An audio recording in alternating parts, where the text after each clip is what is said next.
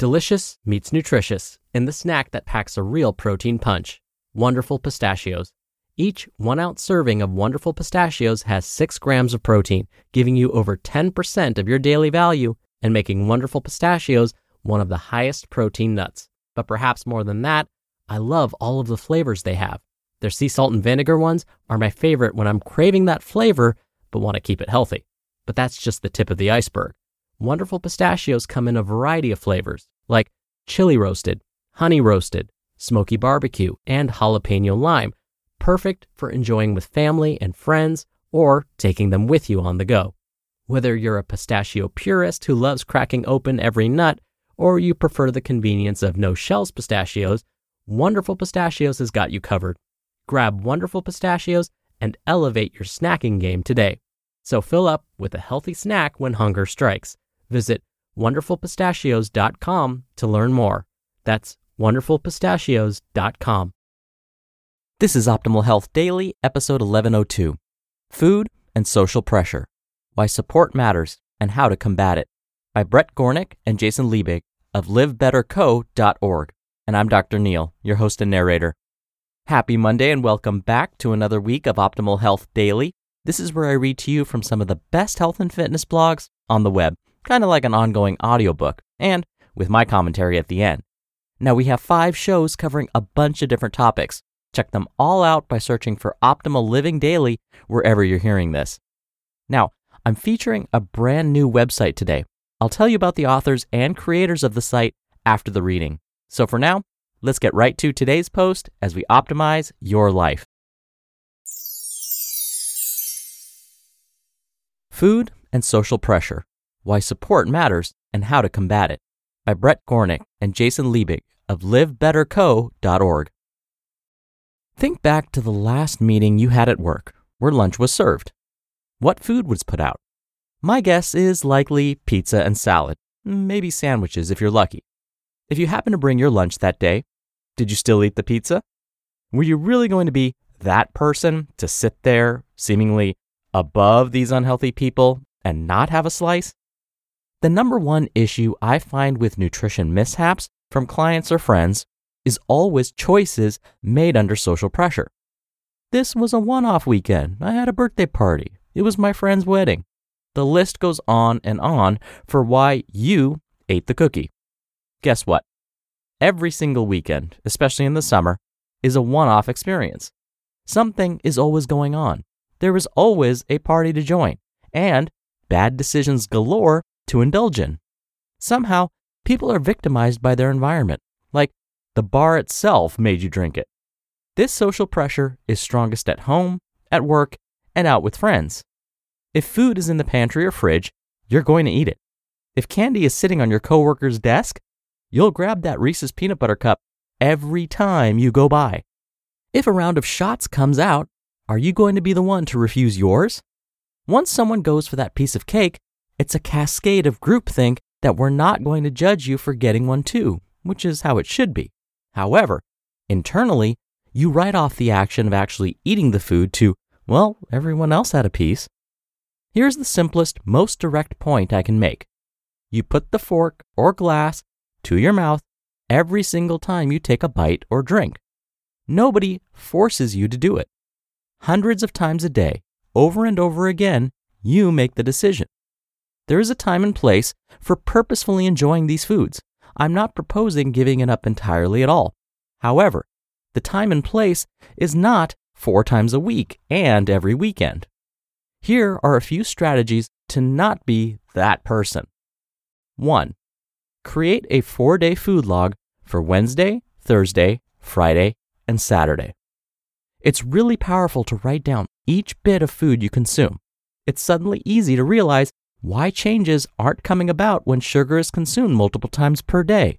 You're getting nickel and dined by happy hour beers, and your breakfast is a bagel with cream cheese. The four day food log gets you two weekdays and two weekend days, with Friday as the transition day. By tracking your eating and drinking habits, you'll start to notice where you're weaker at dealing with social pressure and where there are holes in your decision making process. Like, were you tired and ate whatever was convenient? Or did you work late and not plan for that contingency? 2. Plan out your entire week's worth of food, even the food you'll be eating at a restaurant. Discipline creates freedom, plain and simple. If you're perfect all week long and plan for a refeed period on the weekend, you've done your job. This game is about consistency, and to win, you must plan.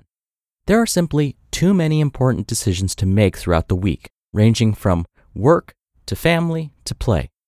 What you eat for breakfast, lunch, and dinner should not occupy that brain power.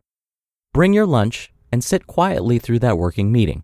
Don't touch the pizza and just state, hey, I'm not actually that hungry today. I ate a big breakfast. Then, quietly take a nice walk outside and eat your lunch a little bit later. You don't have to flaunt your superfood kale salad over the meat lovers crew. Don't be that person. 3. Clean out your pantry and fridge. If you did happen to indulge over the weekend, don't leave the leftovers in the fridge. You'll convince yourself you're trying to save money, or that cold pizza tastes better and it turns into Monday lunch. Then the whole start to the week is shot.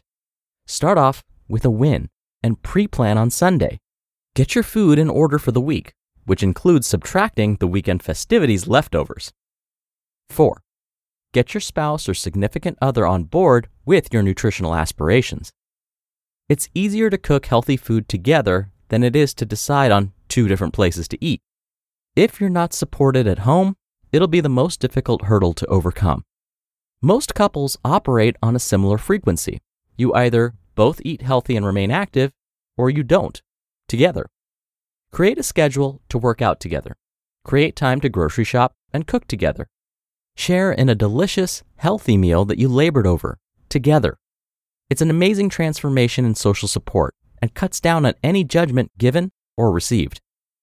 And five, the last line of defense is simple avoidance.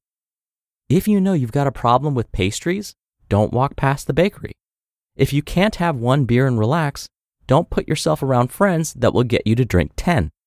Avoiding the social pressure that is inherently present is another great strategy when you're trying to make changes.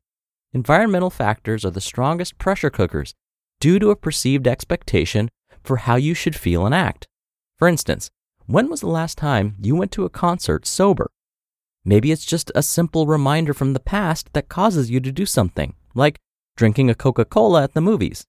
That felt good and it's forever ingrained in your memory as something you just do when you sit down to watch a movie. Understanding why you make certain decisions regarding food and otherwise is very important in making long term changes to your health.